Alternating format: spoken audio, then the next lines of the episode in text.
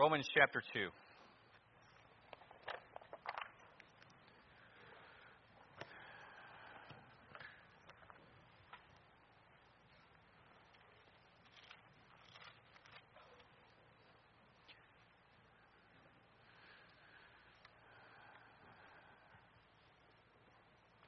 Romans chapter 2, starting in verse number 1.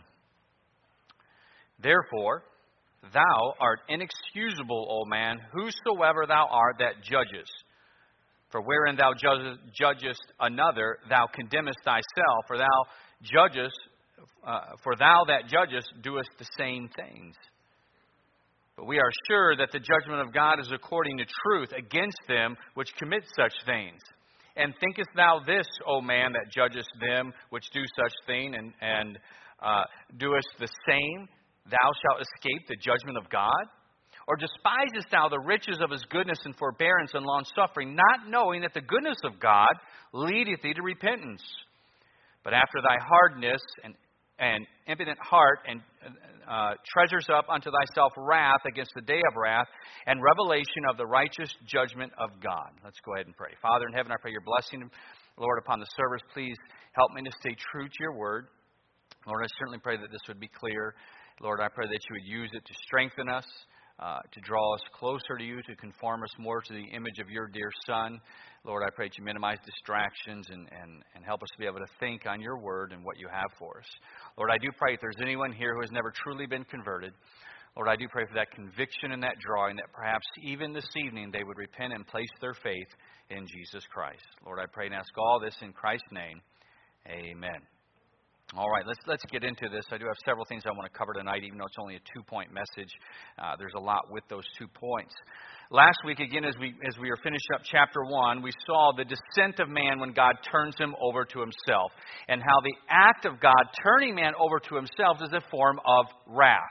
This started back earlier in Romans chapter 1 with the wrath of God being revealed which is, uh, again, we're all dealing with reasons why right now, why the gospel is so important, why every single man needs it. And so, eh, in the first chapter, from verses 18, 19 on down, he covers a group of people that refuse to glorify God as God. They simply deny God, and God says, listen, when that begins to take place, here's what's going to happen. You're going to start to become unthankful. I mean, after all, you're denying God, so what are you going to thank Him for? He's not in your thoughts. You're trying to avoid Him as it is, so you're not about to come before God and say, Thank you.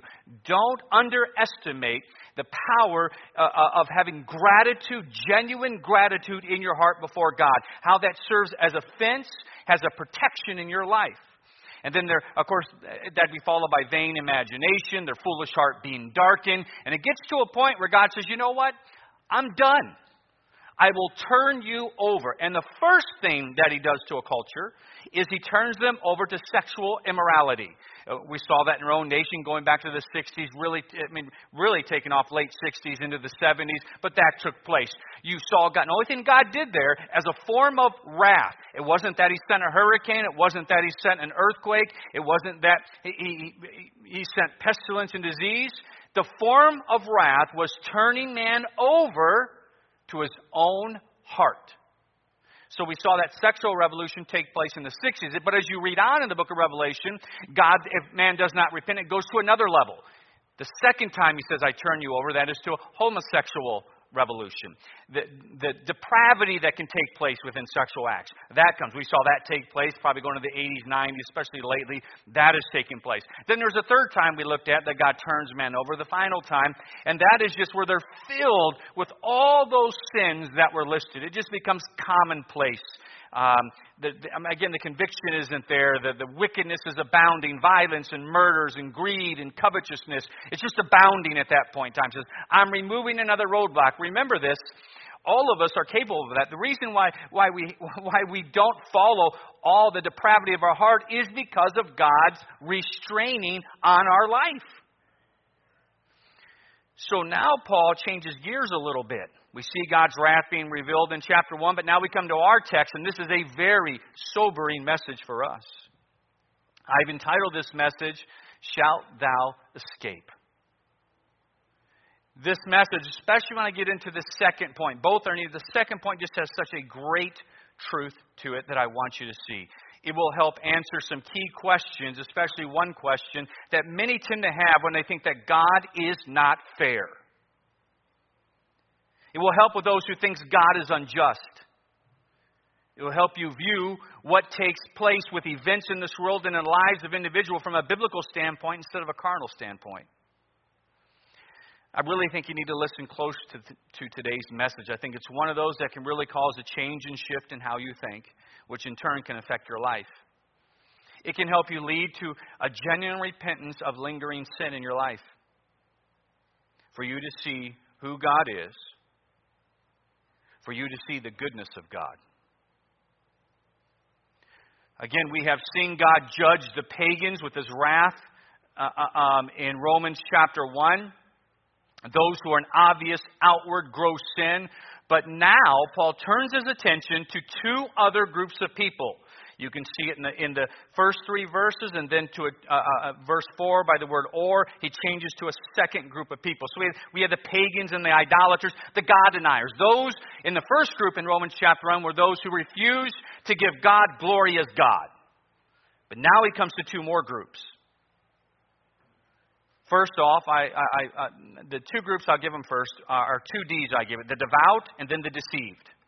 The devout. What I mean by that is the moralists, the religious ones.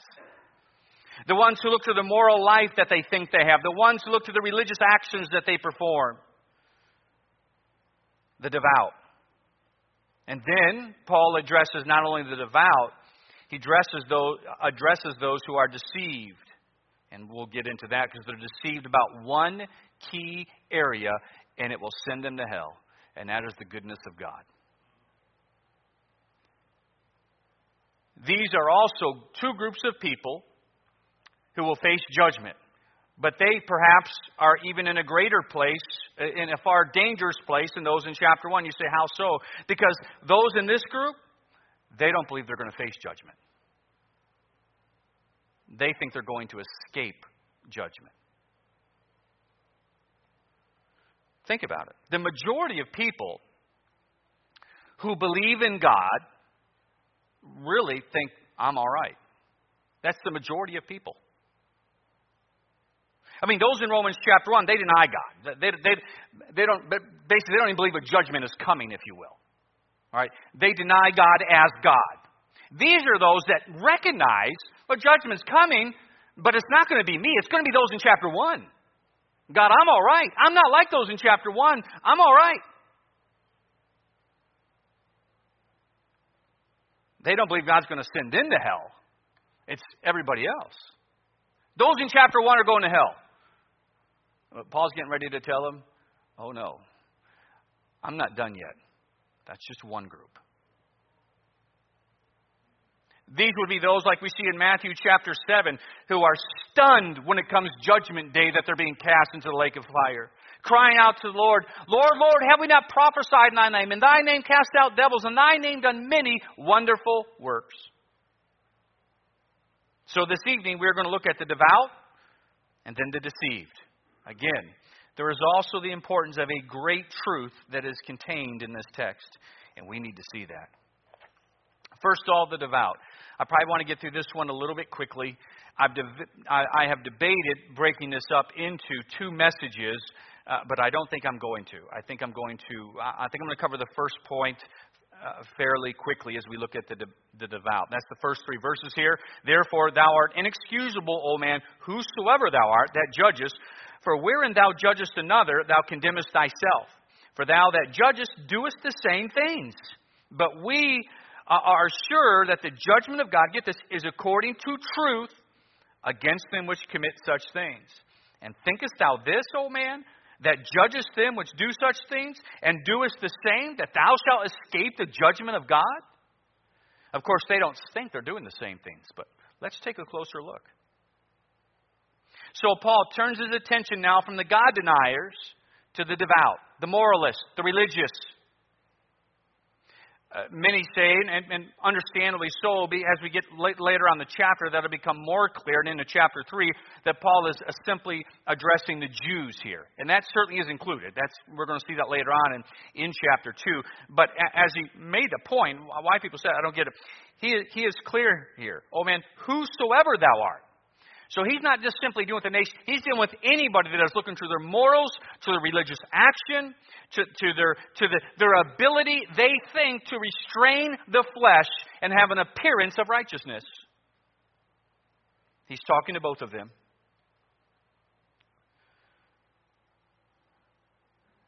So Paul is going from the God deniers to the self righteous. Think of it. Multitudes take comfort, a fatal confidence in their religion and in their morals. This is going to include pastors and deacons and teachers, faithful members of churches, people who truly try to attempt to live a moral life. Paul is going to show all men need salvation. His conclusion is going to be summed up when we get to verse number. Where am I at here? Let me find it. Yeah, I think I found it here. Is that it? Yep. Look at chapter 3 and verse 19. And again, it'll change gears a little bit in chapter 4. Now we know that what things soever the law saith, it saith to them who are under the law. Now get this, this is his whole point right now, that every mouth, everyone, every mouth may be stopped, and all the world may become guilty before God. Listen to me. The, the gospel basically will have no effect unless a person realizes the extent of their guilt. This is the danger of walking into a classroom with a bunch of six year olds and say, Who wants to go to heaven? Oh, let's ask Jesus into our heart. I'm going to write back to my churches. We had 37 children saved today. It's so dangerous.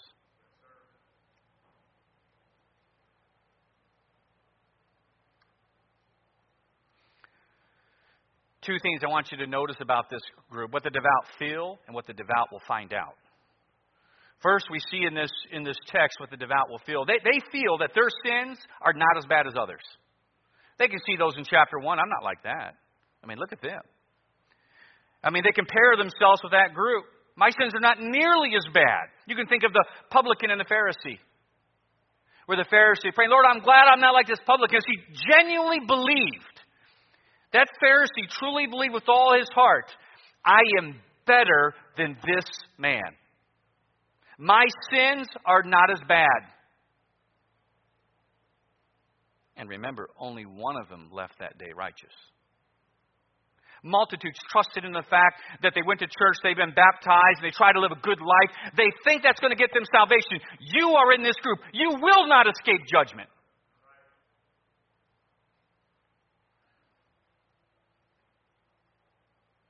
This is the person who likes to compare himself with the drug addict, the prostitute. He's measured himself by the wrong standard and failing to see how wretched he is. These are the people who are indignant at other people's sins but indulgent of their own. Their sin in their mind just isn't as bad as other people's sins.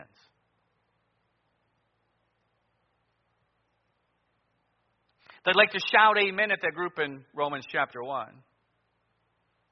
They're religious, they're devout.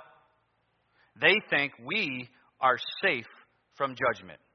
How wrong they are. These are the ones who can easily remove the mote in the brother's eyes, but they fail to see the beam in their own eye. They have religion or they have morals, and they think they're fine. I can think of a man not too long ago, me and Brother Farr went to talk with. Spent quite a while with him. The only thing we couldn't get him was lost. Good, moral life. I'm good. I'm not, hell's not for me.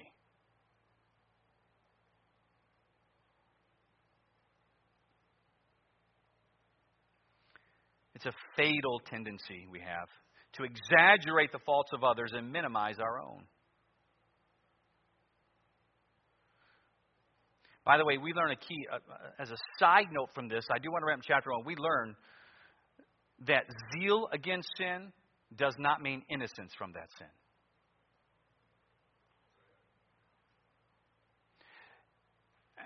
I don't have time. I can give occasions, even in history and well known things, that sometimes those who shout the loudest against a certain sin, that many times it's the same sin that holds them.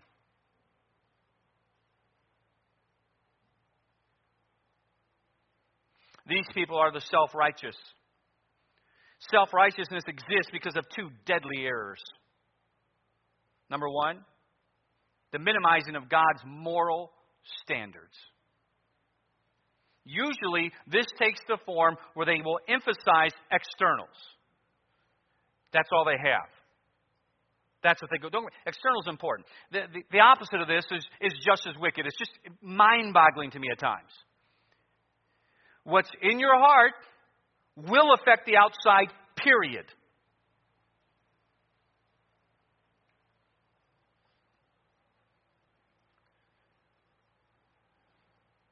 But these are those that it's almost like their standards, their righteousness is their God. They live for that. Look at this. Look what I've done. And so, and so all of a sudden, within their own mind, that fatal error is taking place. They think they have a sense of, I'm all right. So they minimize God's moral standards by emphasizing externals. And we're going to see why that's important because Christ, we're going to see in Matthew chapter 5, emphasized the heart. Number two, underestimating the depth of one's own sinfulness. Listen, the more wicked you see yourself as you are, the less likely you have to worry about being self righteous. This is what the devout will find. We, see, we saw that in verse 2 and 3. They simply find this judgment is sure. They're going to find out that when God judges, it's not how they think it's going to take place. It's going to be based in truth. God is not going to stand them up and compare their life to those in chapter 1. That's not what He's going to do. The judgment is based in truth. They will see the fatal mistake they made by comparing your life with others and assuming that they were fine. According to truth, the statement simply means this meaning it's right. God will judge those who are guilty. I'm going to quote there from one source on the definition of this. God will judge those who are guilty of such things not according to appearance, but in integrity and with righteousness. He will judge people according to the real nature of their conduct and not as their conduct may appear to be. This judgment will take place from the heart out. Understand this the Jews, who Paul is also addressing here, and it is a, a primary audience, if you will, they truly believed they would escape judgment. I'm going to give you some quotes from some of their own books right here. Here's one quote Jewish literature. Abraham sits beside excuse me, Abraham sits beside the gates of hell and does not permit any wicked, notice the wording here, he does not permit any wicked Israelite to go through. In other words, Abraham's going to keep all the wicked ones out of hell. They don't have to worry about judgment because they're Jews. Justin Martyr, you might recognize his name from church history. He was in a he was in this debate uh, with a Jew, and, and anyhow, the Jewish man he was debating said this. I'm going to quote him. They who are the seed of Abraham, according to the flesh, shall in any case, even if they be sinners and unbelieving and disobedient towards God, still share in, etern- in the eternal kingdom.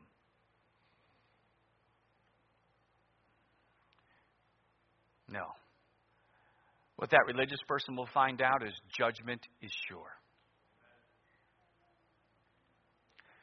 But think, you say, well, that's Israel. You can think of all those in churches right now. I've been baptized.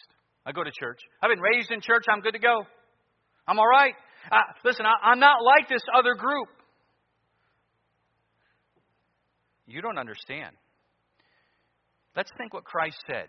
Matthew chapter 5. We're not going to turn there from time's sake. There's a lot I want to cover tonight. Matthew chapter 5. He's talking about murder. Let's see how God's going to judge you. and let's see. You see, you might have a limited ability on the outside to restrain your flesh. A Mormon, a Jehovah Witness, there's people that can live as we view it a moral life. They're still looking to the wrong place. Christ said this You have heard of old, thou shalt not kill. But I say unto you, whosoever is angry at his brother without a cause shall be in danger of judgment. Same thing. Judgment. Think of that. By our law, that man would not be convicted. There's no trial, there's no crime. But when you stand before God, when God sees the murder in your heart, listen to me, and it's right. We're going to get to the goodness of God. Guilty. Do you understand that? Guilty as a murderer. And this group has something else that's. Oof. See, they're both going to be judged based on. I mean, this group denied the light they had, got into first chapter one.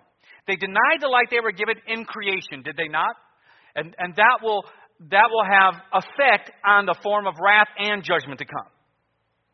This group, they see God as creator, but like the Jews, they also have the revealed Word of God. More light. Think of what he said about adultery. Thou sh- you said you, you have heard of old, thou shalt not commit adultery. But I say unto whosoever looketh after woman with lust in his heart, guilty. Done.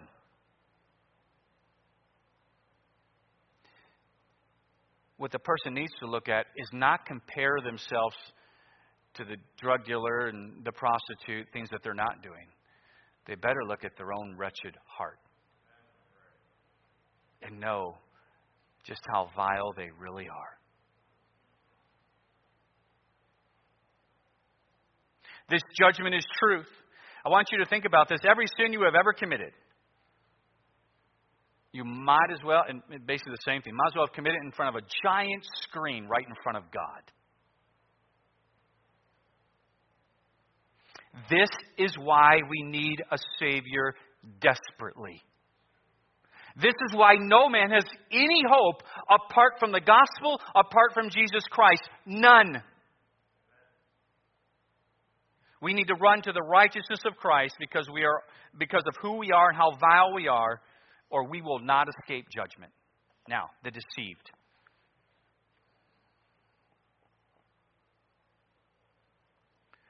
Verses 4 and 5. Or despisest thou the riches of his goodness and forbearance and long suffering, not knowing that the goodness of God leadeth thee to repentance? But after thy hardness and impotent heart treasures up unto thyself wrath against the day of wrath and revelation of the righteous judgment of God. This is now a group I refer to as the deceived. Deceived in regards to the goodness of God. These are those who do not understand God's goodness. I need to define each of the terms very quickly. It's very important for this text for understanding of what's taking place. First off, the word despise means to think down on, to underestimate someone or something's value, to treat with contempt. I'm continuing reading from definition, definitions. Basically, to grossly underestimate the value of something, to, gro- uh, to grossly underestimate the significance of something it is a failure to assess true worth.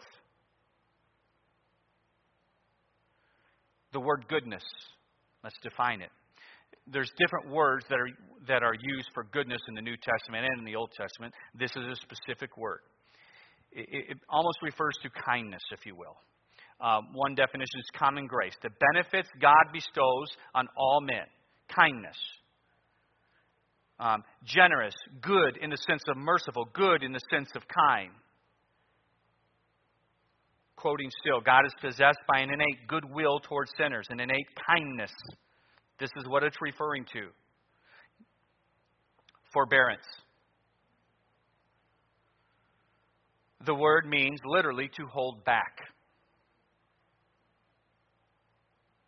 This word was sometimes used of a truce between warring parties. Rather than destroying every person, uh, um, it, it, rather than destroying every single person the moment he or she sins, God graciously holds back his judgment.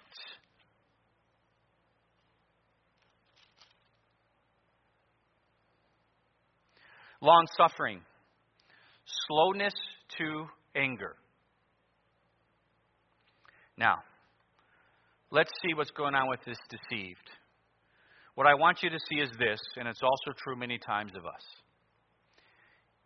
They abuse God's goodness. And that can really twist your thinking. We're going to see that. Multitudes think they are fine and will escape judgment because they don't understand God's goodness. And so, therefore, God's goodness gets greatly abused. They too will find judgment is coming and it will be severe. I want you to ask yourself a question as we go into this, and that is this. I want you to think to yourself, how do you respond to God's goodness, to God's kindness, to his forbearance, and his long suffering? You need to listen to this point. Justice, scripturally speaking, for sin would be death that was established in the garden. It's reinforced throughout the Bible. Romans 6:23, the wages of sin is death. God told Adam and Eve, if you sin, if you if you're going to eat of it, you die. That was set in place. And when we go to the garden, of course, we see that when they did sin, God did not kill them, even though He had every right through justice, key, to end it right there. But he chose mercy. You got to follow with me. I, I, hope you leave here with a very different understanding of goodness versus justice.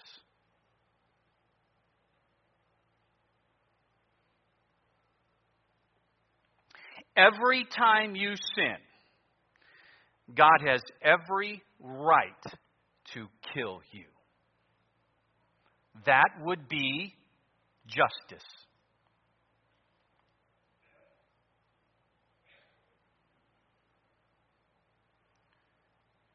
Now, listen to me. But we are so used, used to God's mercy and God's goodness that we take it for granted and we abuse it.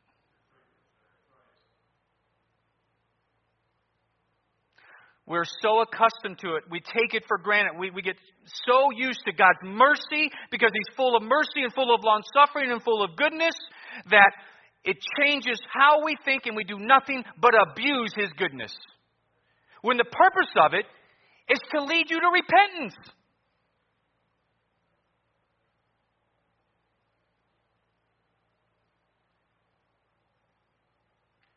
We see God's mercy in this even by the time Moses is penning in the law.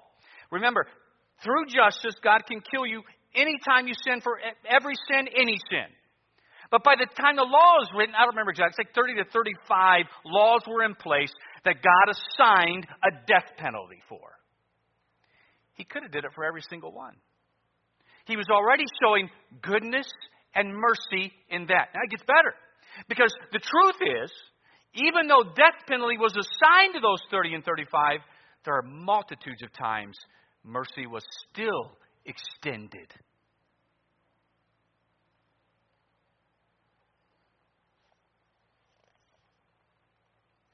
So, the group that Paul was addressing now are those who despise, who undervalue. They don't see its worth, God's goodness. They greatly estimate, underestimate it. They fail to see the true worth of how valuable and how rich God's goodness really is, how much we desperately need it. And we abuse it because we don't use it to the intent to the intent that God has put it in place. He's addressing this group. Of course, as we know, the same is true of so many today. We fail to recognize how amazing and how valuable God's goodness is. Even when studying this, there was at one point I just simply dropped down and said, Thank you, thank you, thank you, thank you, thank you.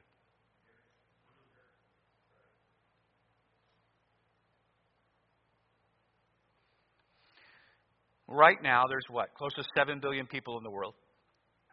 Every single one, don't forget this, every single one is experiencing God's goodness.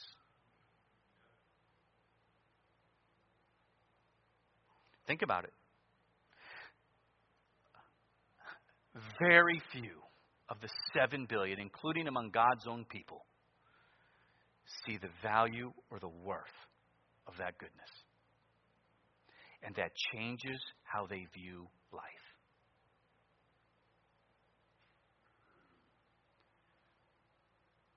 God makes the rain to fall on the just and the unjust.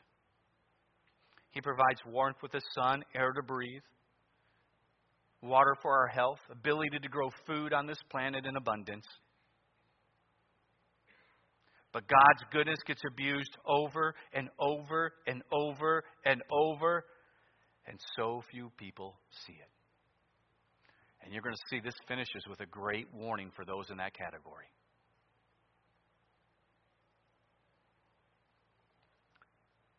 We see different events that take place in Scripture, and sometimes they cause us to wonder. Like when the earth opened up, swallowing Dathan and whoever was with him at the time.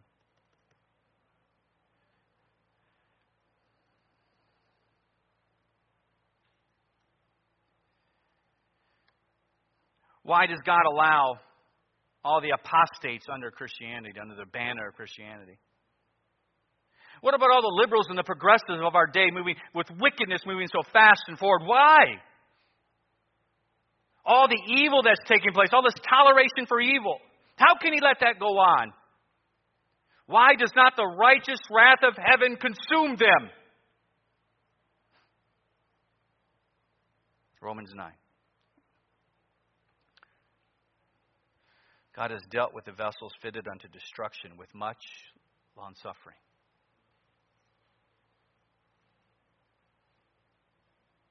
I'm trying to make it clear.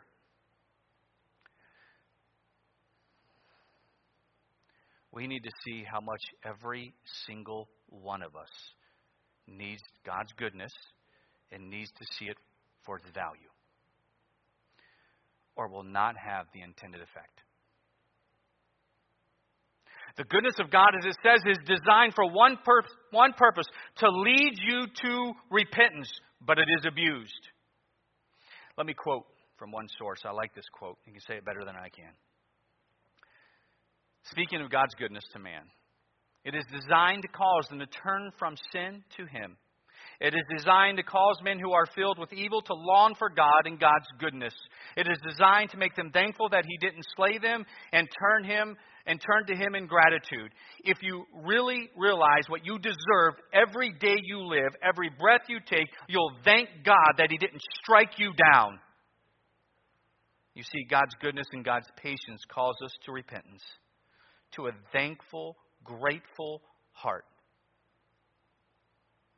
And yet we so often fail to do that.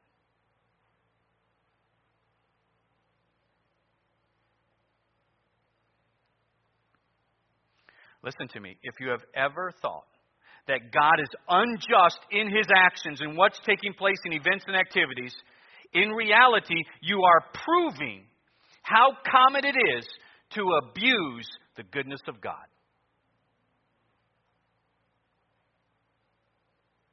Just taking it for granted. How good He is and the goodness that is constantly there. So, what happens is this when justice comes, we fail to see it as just. I'm, I'm going to explain how that happens.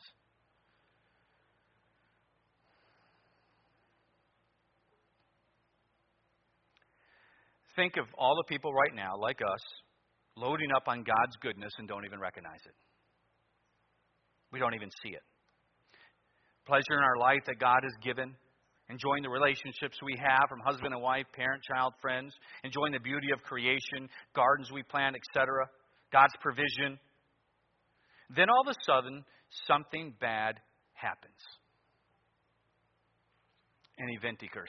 Keep in mind, all that has been taking place prior, all of it, is not out of God's justice, it's out of His goodness.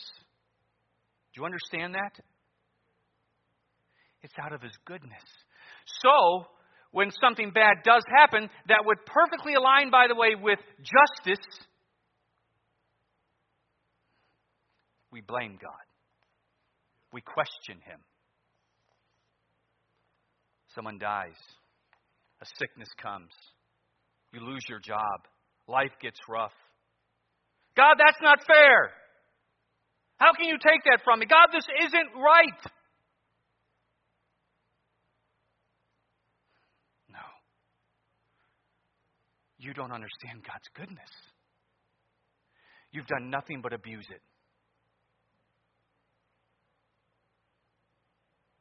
Know who understood God's goodness? Job.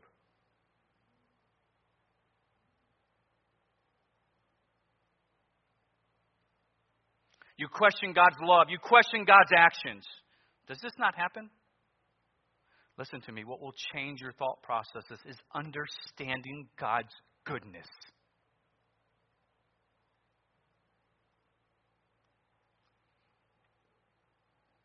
Everything comes down to taking God's, grand, God's goodness for granted and abusing it.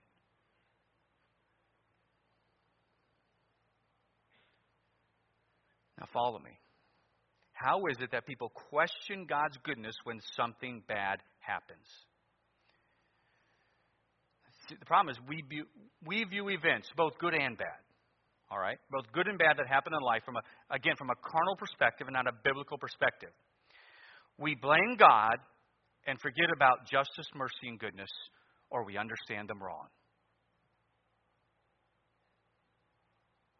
The problem is, we feel that God is unjust because, now listen to me, we are comparing His justice with His mercy and not His mercy with His law.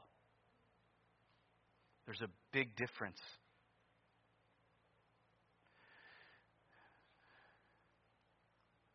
Because at the same time, we are questioning God's goodness. We're not understanding God's justice because we, we lack that understanding because we simply abuse the goodness of God. Not being thankful every moment for all His provision, that this is all of God's goodness, that in no way that if I got justice, I would have none of this. And when justice comes, we don't blame ourselves, we blame God. Besides the truth of living in a sin cursed earth.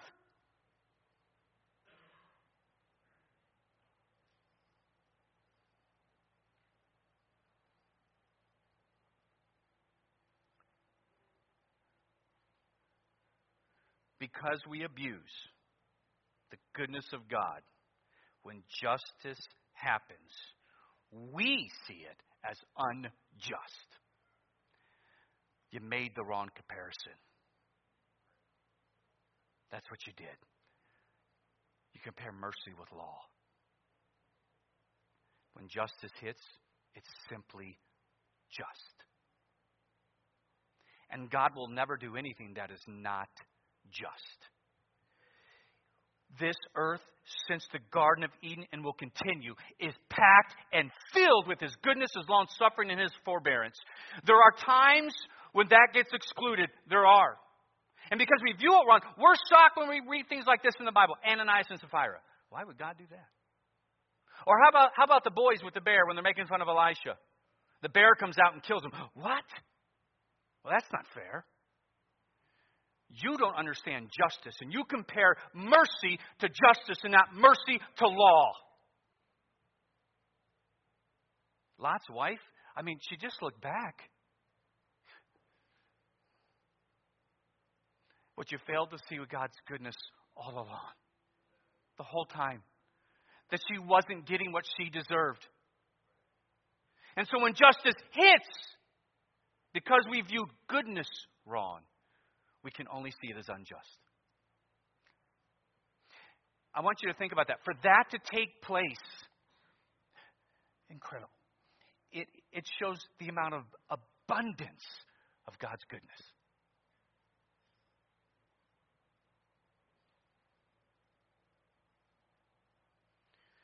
I mean, he just touched the arm. He was trying to help it.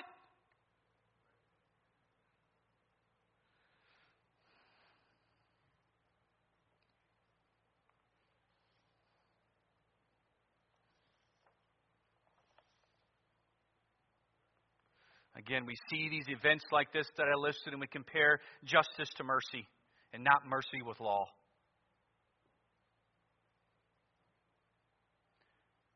We see that, we know that, we can see it when it takes place. When we look at these events, we think God was harsh. Not at all. He was just. He was just because we're so full up with His goodness that when justice happens, we don't even recognize it. Let me give you a way we can recognize in our own country the entitlement nature of multitudes in our na- nation right now. Because of all that's been provided to them, they believe they're entitled to it with all their heart. I watched uh, three or four years ago. I watched this lady being interviewed who had all these kids, and and and she was yelling and throwing a fit because the government needs to provide for her family. I mean, pitching. I'm like, this is astounding. No personal responsibility, no accountability. Just the government needs to pay me.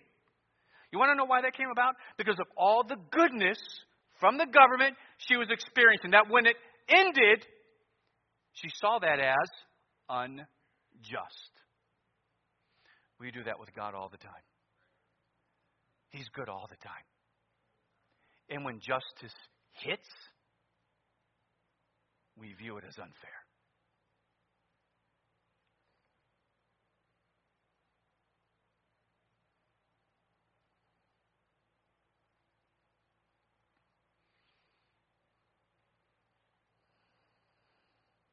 We need to be thankful for the goodness that God has put into our life and that you are not getting justice.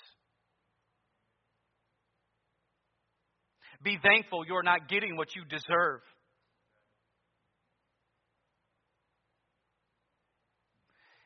And how it should work, as and I can I don't have time, I don't have time to go into 1 Corinthians, but you can see this where God talks about different times when justice hit.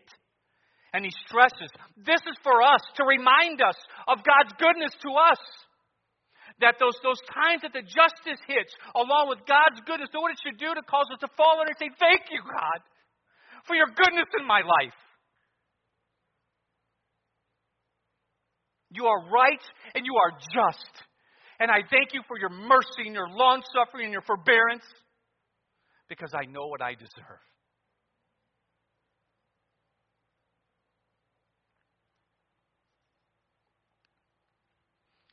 The purpose of God's goodness is to lead us to repentance. Not to continue in sin or to question.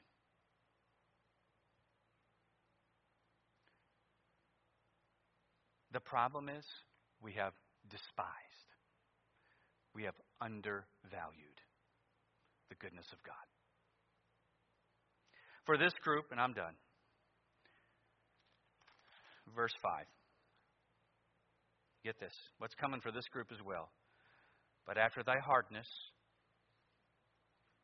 an impotent heart treasures up unto, the, unto thyself wrath against the day of wrath and revelation of the righteous judgment of God. So, now one, let me set it in proper context because I did a whole lot of application tonight to us. Going back to context right here. He is dealing with individuals who, because of the goodness they see around them, that they believe in their mind, because of God's goodness, that surely God would not send them to hell. Surely I won't be judged. Instead of seeing the goodness of God for how it was intended, they despise it, they undervalue it. It's, it, it, it's, it, they're, they're heading a wrong direction. They don't even see it. This should lead them to repentance, to see their need of God. But that's not taking place. And so we see the result of this. It mentions how it's going to affect their heart, a hardened heart that they will not repent. The word for hardness here is interesting. Um, sclerosis, like arterial sclerosis, the hardening of the arteries, it's the same exact word. But it's not a hardening of anything physical. This is dealing with the spiritual hardness in your life. If God's goodness doesn't lead you to repent, the danger level is high. As it talked about here, treasuring up, storing up wrath. See, with God's goodness, that doesn't mean he, he has forgotten any of the sins. He has not. It's being stored up. The answer, of course, is to run to the Lord Jesus Christ. It's the only way out of this. Because when that reservoir is full, when that dam breaks, the wrath will be severe.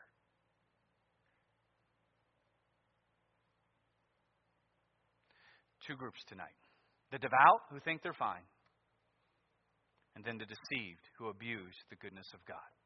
With, with heads bowed and eyes closed.